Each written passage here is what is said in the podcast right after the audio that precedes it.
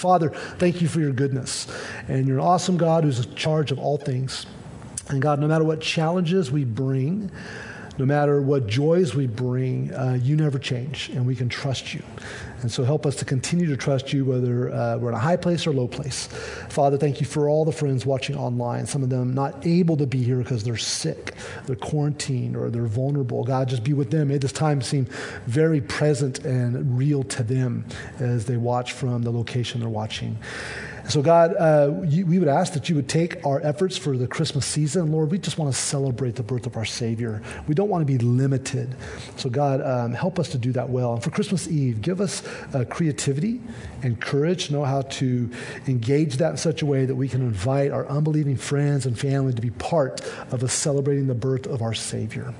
So, God, we're thankful for the gospel. We thank you for your word. Uh, teach us now. We are paying attention. So, Holy Spirit, instruct us. In Jesus' name, we're all said. Amen. Also, another important moment for those of you who've called CVC home for years is that we also had a homegoing uh, for a dearly loved uh, member of our church family, long term member of our church family. Many of you know Allison and Doug Delfeld. Uh, well, Doug Delfeld, incredible brother of Christ, a couple weeks ago, went home to be with the Lord. And CVC uh, has been blessed over the years with many like green berets of the faith. People who just seem to be here whenever the doors were open, or sometimes were the people opening the doors, uh, always serving, always involved, always encouraging, always praying, always investing themselves in God's work and God's people and in the community. And Doug was one of those people. Uh, my first connect with Doug and Allison was when we moved here 10 years ago. Uh, Doug and Allison Delfeld rented, they were gracious enough to rent their available home to us as we uh, came here. And from that point forward, I continued to hear about and firsthand uh, witness Doug just bless so many people with his heart and his gifts. And so, uh, whether it was um, serving projects, cooking, checking on people, praying for people, just helping people as the opportunities presented themselves, um, all the specifics. I mean, we don't even have time to mention all the things that Doug did here, but we know that he was heavily involved in our annual blood drive, whether it was setting up, cleaning up, preparing food for the donors and the Red Cross staff. Uh, Night to Shine was very involved. All of you that are involved in men's ministry have experienced uh, Doug's fingerprints all over the men's ministry. He loved to cook and prepare meals for a lot of things. Mission trips, uh, the ride for the orphans, Appalachia, uh, El Salvador. Doug has just poured himself into um, God's people and God's work. And uh, it would take me a lot more time to share, but we're just going to miss that brother dearly. Tim Brooks, one of our elders, uh, shared that he had a conversation with Doug one time. And he says, I'll never forget how Doug said this. He said he served the way he did because he had an appreciation for what Jesus did for him.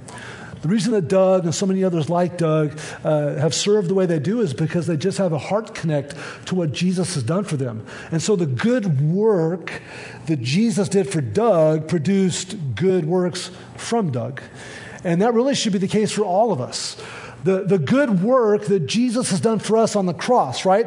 The greatest gift we've ever received, the sacrifice of Jesus for our sins as he hung there on the cross in our place to make uh, a reconciliation with our Heavenly Father possible. Um, the, the good work that Christ has done produces good works from us. And now, when I say good works, I, I want to make sure we're understanding the term correctly. Uh, we are talking about good works extending to every aspect of our lives. It's the good deeds that we do inside and outside the church, it's uh, including our attitudes and our thoughts and our actions before God. It's caring for those who have great needs. It's the way you behave toward those you go to school with, it's the way you behave toward your employee or your employers. It's giving to your church church. It's your generosity to others. Right now, with so many people uh, kind of hunkered down in their home, it's that call, it's that text, it's that note, it's that grabbing something that they can't get out and get bringing it to them. Uh, these are all ways that we do good works. And really, understanding good works means that uh, the character of Jesus that is growing up in you is increasingly being put on display by those who experience you, whether that's at home or at school, at the workplace, or your community, or in the region. And so we want to be people who are people of good works because we love Jesus. Pastor Dale, a couple weeks ago in his message, uh, quoted the 18th century theologian and evangelist John Wesley on this, but he said, Do all the good you can by all the means you can, in all the ways you can, in all the places you can, at all the times you can, to all the people you can, as long as you can. And that's a great picture of Doug Delfeld and many men and women like him. And that should be a picture of me and a picture of you as followers of Christ. And so, uh, just kind of interacting with that concept, I want to put up a little scale here. And let's just do a little self assessment. If you were to really gauge how uh, well you are living a life devoted to good works in the name of Christ, where would you put yourself? Would you say that's low in my life? It's kind of medium in my life or high? Where am I in being engaged in good works for Jesus? Low, medium, or high? A big challenge might be to ask uh, those who know you well. So, those of you online, you know, the person next to you in that room, or for those of you here on the way home, just say, hey, where would you put me on this? Now, don't get in a fight over it, okay? Uh, that kind of defeats the purpose, but it might just be interesting to ask. Like, where would you put me on that? And, and are you satisfied with where you find yourself? And do you think uh, the Lord is pleased with maybe where you are in that? And if not, then what are you going to do about that?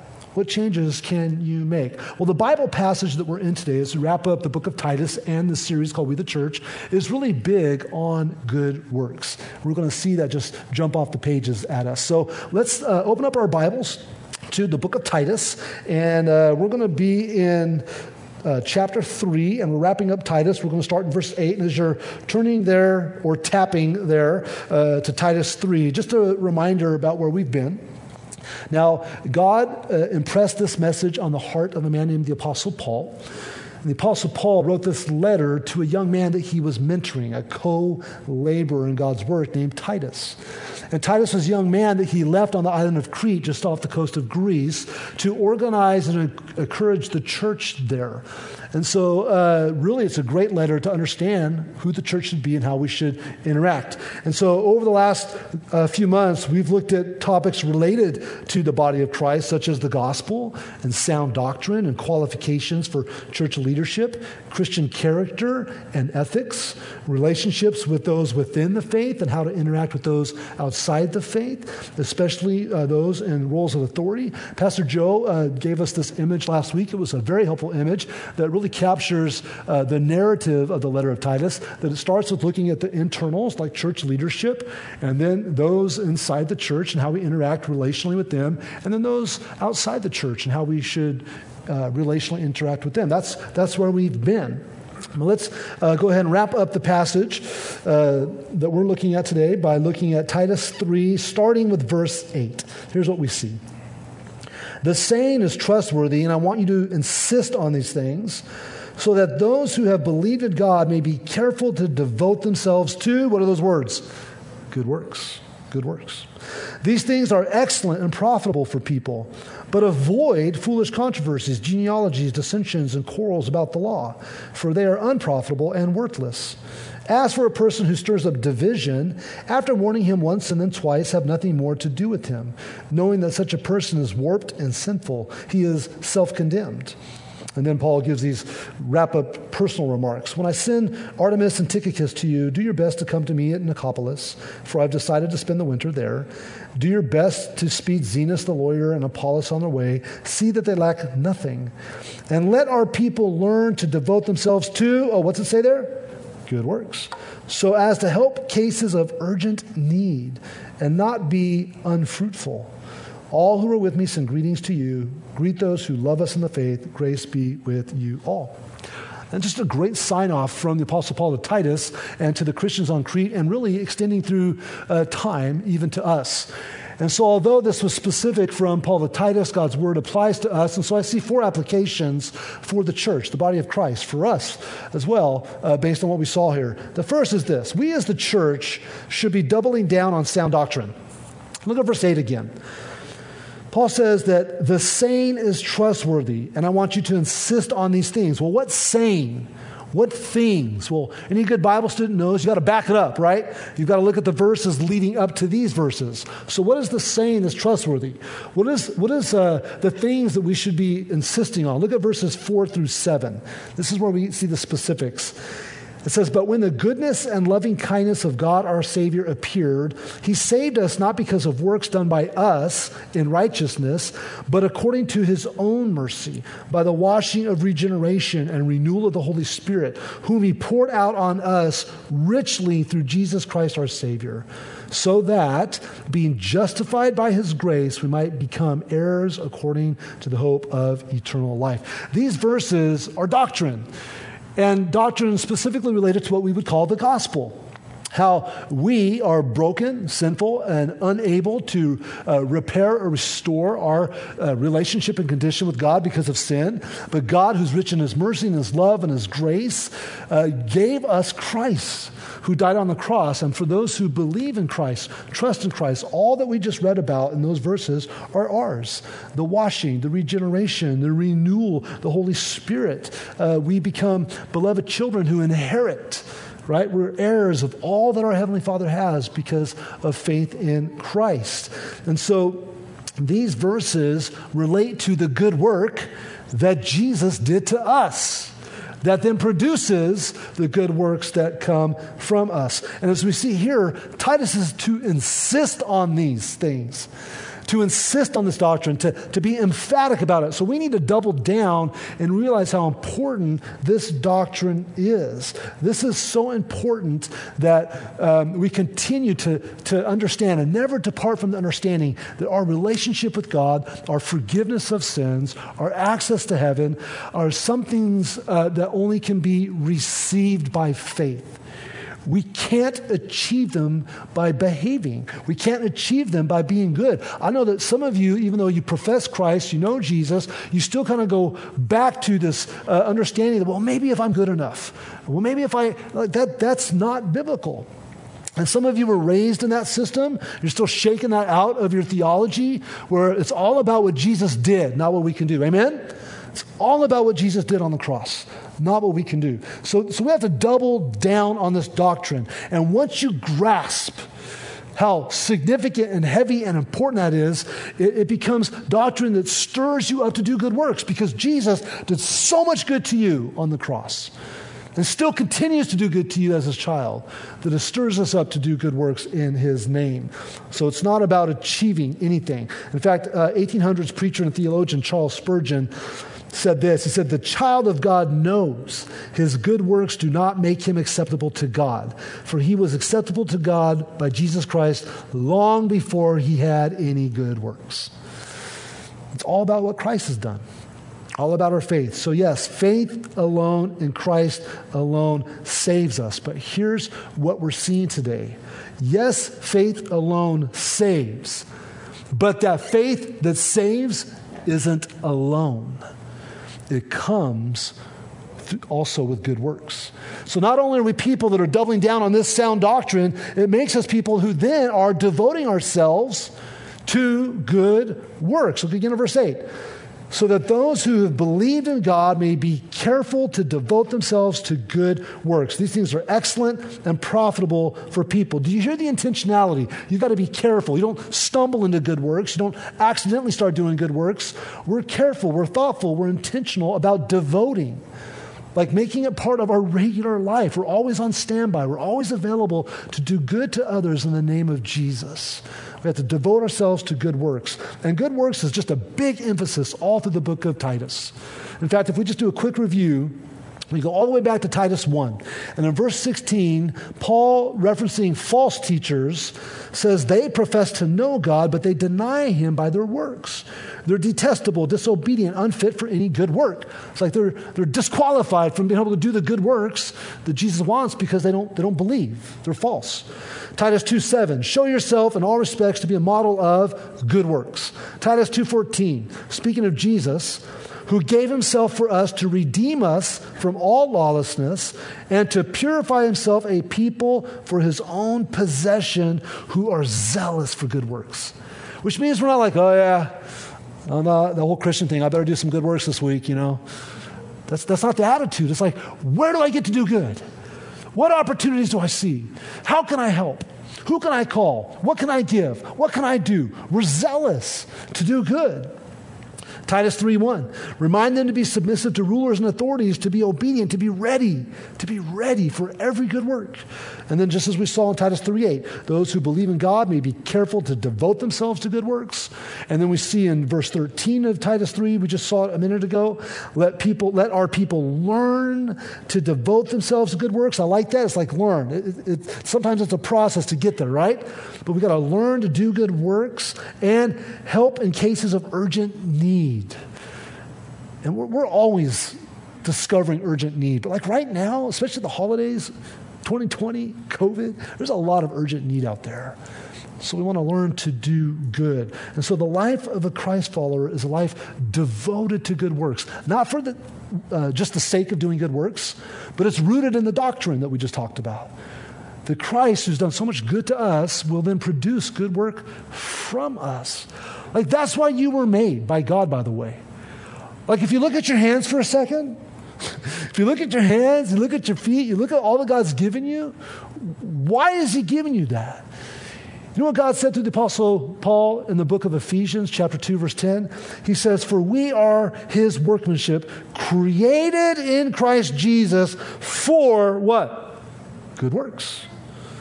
Which God prepared beforehand that we should walk in them. Don't you love that? God prepared the good that you would do for you before you even had a chance to do it. He just maneuvers you right into place. So you don't live by the people you live by on accident. He's put you there to do good to them. He, he doesn't have you working with the people you're working with on accident. He's put you there to do good with them. Some of you, you know what, you're, you're married to an unbeliever or you've got difficult, you know, um, spiritual relationships in your home. You just keep pouring into that. It's not an accident.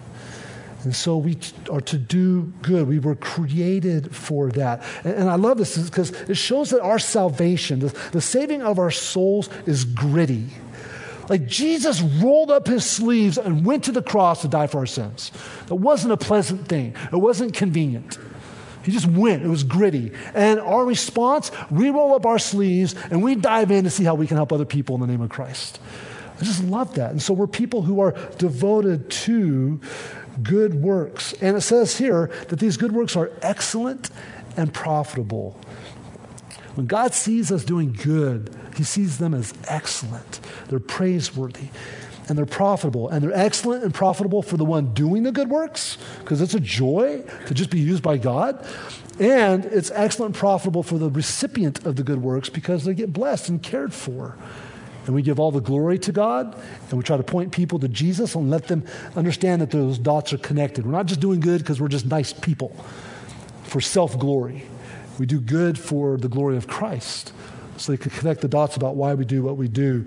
Uh, Martin Luther, the father of the Protestant Reformation, said this. He said, Truly, if faith is there, right, if we have a faith in Christ, he says, the believer cannot hold back. He breaks out into good works. It's a description of our life. That's who God's called us to be. So, as the church, now we are people who are doubling down on sound doctrine. We don't depart from that. We are people who are devoting ourselves to good works in the name of Christ. And then we see a couple protective instructions that I think are applicable also. also. For the church, we're also people who are ditching distractions. We've got to ditch the distractions out there. Look at verse 9. But avoid foolish controversies genealogies, dissensions, and quarrels about the law, for they are unprofitable and worthless. We have a lot of distractions out there, but one of the distractions that's distinct for the church a lot of times is people like to debate about non essential issues.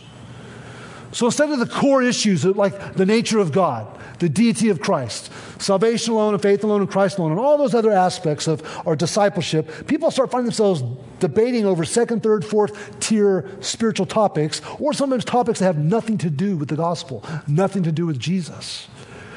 And so, for the original audience of this letter, for Titus and for the Christians on Crete, what that looked like was there were people who were kind of still stuck in their Judaism. They didn't understand it was just Christ alone. So they were arguing about Jewish laws and traditions. They were also arguing about spiritual pedigrees. It says here genealogies, right? Meaning that they believed if you had a certain spiritual family tree, you had more authority with your opinion and your instruction. Hey, my great, great, great, great, great, great, great granddaddy was Abraham. Of course, all the other Jews are like, well, me too. but all the Gentiles are like, oh, I guess you're right and I'm wrong. I think about this for a second. Titus wasn't even Jewish. He was a Gentile, he was a non Jew. Titus' mom and dad were non Jews. Yet he's standing on, teaching on the authority of Christ. And so, all this debating, all this quarreling, all this conflict that was taking place, Paul's telling Titus, man, you cannot get bogged down with that stuff because it distracts you from doing the good for Jesus. I think what's sad is some people are logging thousands of hours of debate over non essential issues and maybe, you know, a couple hundred hours of good works. That's, that's not what God's called us to do. It's not why He made us.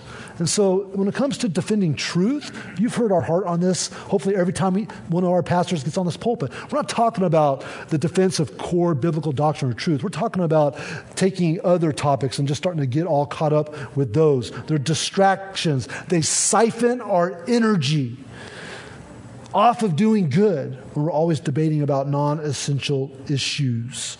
And so we have to make sure about that. Uh, the word, by the way, here, avoid, literally means in the Greek to like turn around and turn your back to and go the other way. It's like a U turn. And so, my hope for me and for you is that when people post certain stuff online, when uh, they try to drag us into conversations that really are second, third tier, those are distractions. You could be doing something more beneficial in the name of Christ than arguing with that person. And so we have to ditch those distractions. We don't want to get bogged down in that. So I am going to ask you to do two things on that note. One, pray and ask for wisdom from the Lord on which engagements are fruitful and beneficial and those that are unprofitable and worthless, as we see in this text. For example, if the conversation is helping someone uh, convert to Christ, that's good. If the conversation is busting myths about unbiblical teaching and tradition and clearing up confusion for someone, that's good. If the, if the conversation is helping shore up biblical understanding of core doctrine related to the nature of God, deity of Christ, salvation, that's good. So may you pray and ask God to show you that which is worth investing your energy to on the theological front. Um, also, a question you can ask yourself for the debates that you might be having, ask yourself this if I win this debate, what is really the lasting fruit? That might right there eliminate a lot of your conversations. Like, what's the lasting fruit if you win? Because for some of us, if we're going to be honest, we just want to be like, I was right, you were wrong. That's the fruit. Well, how long is that going to last? And how does that really glorify Christ? And so we have to come back to say, no, we're going to be people who are ditching the distractions. There's a lot of need out there, there's a lot of good to be done out there. I'm not going to waste my energy arguing with you over non essential issues. That's where we have to find ourselves. And so, we're, as the body of Christ, we, the church, we are doubling down on that sound doctrine. We are devoting ourselves to, to doing good works. We're ditching the distractions. And fourthly, we're dealing with divisiveness. God calls us to deal with divisiveness. The seriousness of Paul's instruction to Titus here to avoid controversy and arguments is so important that if someone within the church body was not going to stop being divisive, they were asked to move along. So look at verse 10. It says, As for a person who stirs up division, they're just stirring it up, right? They're causing division.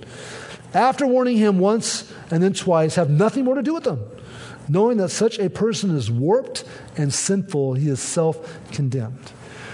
Where sometimes those unnecessary uh, debates distract us from doing good, division sabotages our ability to do good. And in the same way, the, the energy that we could be using to do good in the name of Christ all of a sudden is being used to manage conflict and difficult people. And we see here, it's really clear from Paul to Titus, like, look, man, love on them, warn them a couple times. If that doesn't work, it's time to move on. You've got better things to do than just manage conflict. It's not what the church needs to be doing all the time. you know, something that's disturbing to me, and I think it's disturbing to you too, is that there are a bunch of people in this world that just hide themselves in some little room somewhere just to cause chaos and damage. These are the people that are like, they're making viruses for a computer, so if we click on a link, boom, it does something bad to us, right? Or they're the ones calling us and, and phishing for money and scams and trying to steal your identity, right? They're just, they're just sitting in a room trying to create ways to hook us. There's people out there that are creating disinformation campaigns and putting it out there and then watching everybody follow, you know, uh, their handiwork. These people get this twisted sense of pleasure from seeing the damage it does to others. And unfortunately, the church is not immune to that. There are contentious people who will work their way into the church with the same type of motives, and then they want to stir up division. They like to cause disruption and disunity. They like to create tribes of followers and uh, for themselves, and they create favoritism culture. They are usually Pharisaical. They dishonor church leaders, or they try to um, uh, get a following of people to dishonor church leaders, or they try to pit church leaders one against another. Uh, they usually support and endorse things that are hypocritical. There's just a high degree of hypocrisy you'll find in the life of a divisive person. Uh, they usually will endorse sinful living. They'll oftentimes introduce unbiblical teaching into the flock. Of course, all of that hinders the gospel work that we're all called to. And so, just like cancer does to our physical body, if we leave it there, it just eats away at it. If you have divisive people, it's cancerous. It eats away at the body of Christ. And it says that these people are warped. Some translations say perverted. And the Greek word there is the word extrapho. It means to turn inside out, to make worse, to corrupt. These people have been corrupted. They've been turned inside out, and they're sinful. The, the Greek word there is the word harmonanatano. And it means uh, to be in error, in the wrong, to wander from the truth, to miss the mark. See, these characteristics do not glorify Christ, and they do the body of Christ no good. And so here's the thing if we ever have to stare at the mirror and realize we're that person, then we need to have a course correction and we need to be open to brothers and sisters in Christ who love us enough to come to us and offer that course correction. Also, I think there's a warning here. Having a perverted, warped, sinful disposition and refusing to humbly receive correction or make needed changes can also reveal that a person may not actually know Christ. I mean, how can you profess to love Jesus and then just joyfully do, do so much harm to the church that Jesus loves? Those are just disconnected from one another. So, like Titus, if we encounter these types of people, hey, we lovingly but boldly encourage them to make a course correction once, twice, and after that, this isn't the place for you. Because when you become part of a church family, on one hand, uh, you're a contributor, you're an investor, you're part of the team, part of the family, and what's happening. But on the other hand, you've also now willingly submitted yourself to a family with accountability, which means if I'm out of line, you have a responsibility to call me on it. If I'm living in sin, you have a responsibility to call me on it. And the same for others in the church family. And so this is all coming down for us as the church. And so, what great instruction for the church. What bold instruction for the church. Look, you've got to be doubling down on that sound doctrine. You've got to be devoting yourself to good works. You've got to be ditching the distractions. You've got to be dealing with the divisiveness that wants to creep into the church. That's what we see here. And then Paul gives some closing remarks that are personal nature. I love how God includes that in his word because it shows that these are real people doing a real work, making a real difference. Uh, he's basically telling Titus, hey, look, I'm going to send a couple guys to you, someone to kind of hold down the fort there at Crete so you can come hang out with me for the winter. Um, so don't be surprised if Tychicus or Artemas show up. He's also saying, hey, provide for Zenas and Apollos. These guys were also friends of Paul that were there on Crete, obviously, uh, teaching and evangelizing. He said, make sure they have everything they need. That's usually referencing hospitality and money and resources. And make sure that they lack nothing. So make sure that those guys are cared for. And every time I read something like that, I always think of our church because our church is so faithful. And just on that note, thank you for your faithful giving at CVC, especially right now because uh, we're still able to preach the gospel. We're still able to help people in need. We're still able to help people grow in Christ and to, to reach our community. And so thank you for being faithful in your giving. If you haven't done that this week, you know, have your giving moment uh, before the day is up. And then uh, the typical traditional close that we see from the Apostle Paul grace be with you all. God's favor. A life um, lived for the Lord and, God, through God's grace, all be upon you all, which I love because this letter wasn't just for Titus, but for all those that, would, that were there on Crete as well. And so we see all of this come together, and we see this group of people called the church who are so grateful for Christ's good works to them that have produced good works from them to other people. And that's who God's called us to be. So, what do we do with this? What do we do with this? Well, I think I, I want to show you an image I think that will play out in how we can apply uh, this instruction. All of us as individuals are learning to do good. We all live on standby. So there's going to be certain situations that come into your life as an individual that you can help with your money, your resources, your time, your encouragement. And so some of that's going to happen on an individual level. Sometimes it's going to happen as a life group. And so as a life group, now, now you've multiplied the resources, multiplied the energy, but yet it's not a massive group, so you're still pretty nimble. You can go in and, and really help someone in need. Uh, just one small example of that, I saw this last week. Um, there was a life group that has a widow in their group, a, a single mom with a couple kids. Uh, all their kids wanted, man, was Christmas lights. Man, we just would love to have Christmas lights. And the mom's like, I can't do that. The life group showed up. And just put Christmas lights on the house to bless those girls and bless that mom. Like, that's just a simple way of doing good. But it was a group of people that did it together. And then there's a larger way we can do that as a church family. We can mobilize a, at a much larger uh, capacity when we do the Advent tree, which is online this year, or other situations that seem to come before us where we respond. One of the tools that we do with that is called CVC Go. CVC Go is a, is a way to get text notifications when there are needs, and then whoever feels like they want to go after it pounces on it and makes it happen. And there's definitely some unique needs right now going on with um, you know holidays and COVID. So uh, Pastor Rick Eimers, our serve pastor, uh, has a message for us on this video to talk a little bit about how CVC Go can be used during this season. So let's watch the video. Hey friends, so we've reached the end of 2020. This year has hit a lot of families within our church community pretty hard. Many have experienced health issues.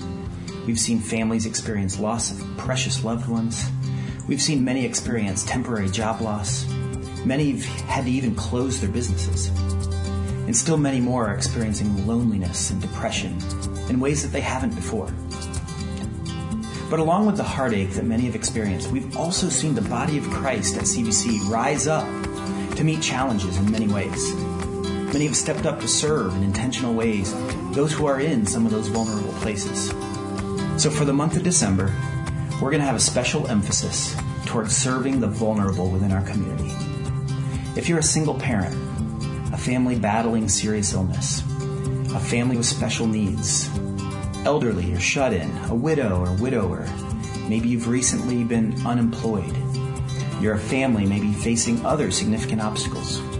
We have a team of people at, at our church that we call CVC Go that want to help you.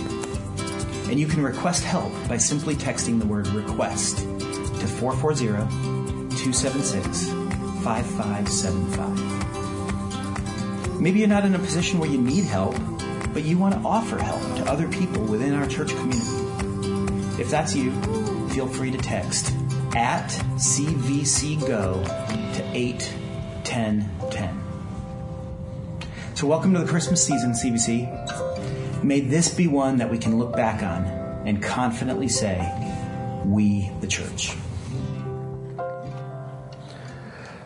So, as people who are lovers of Jesus, devoted to good works. One of the ways we can do that as a church is through CVC Go. And there will be times when you're on the giving end, and there might be times you're on the receiving end. So just follow those instructions. Again, if you didn't catch that uh, quick enough, if you want to be part of the call list, just text uh, the at symbol CVC Go to 81010 uh, to be on that notification list. And also, if you're vulnerable or you know someone in our body that's vulnerable, or even a, someone that uh, God's brought into your life that's vulnerable, has needs, uh, you can request assistance by texting the word request to our response number 440 276 5575 to help people in need. And of course, the greatest need we have is a relationship with Christ. We've talked about throughout this whole morning that God, out of his love, met us in our place of need, provided Jesus Christ, who died for us, rose for us. And if you don't have a relationship with Jesus, you want to know more about what it means to be a follower of Christ, or maybe you're ready to take that step of faith, also text our response number. But you text the word Jesus because you're interested in what it means to have a relationship with Jesus. Uh, to 440-276-5575 and we have some friends that will get in touch with you and help you take your next steps. Well i hope that this whole fall series through titus we the church has been beneficial for you to help understand some aspects of what it means to be the church and also understand what it means to act upon us being the church. And today that kind of conclusion and that rallying point of let's be people who are devoted to good because Jesus did something amazing for us. The good he did to us should produce good from us. Let's pray. Father, thank you again for Jesus. Thank you for the hope, the peace, the joy, the identity that we have as a child of God that is something that we receive could never achieve. We thank you for that. God, um, there is probably both motivation and conviction today for all of us some affirmation and motivation to continue to do good. Thank you that this church family has an army of people that love to do good. They love to be generous. They love to help. God, thank you for that. God, may you multiply that. Bring some people online that haven't really done much in this area. And God, there's probably conviction. We all know we could do more. So, Jesus, would you heighten our awareness? Would you sensitize us to the needs around us? May we not be selfish, self centered people spending all our money on ourselves, all our time on ourselves, neglecting the needs around us. God, may we be generous. Help us to do that. We ask in Jesus' name. We all said together, Amen.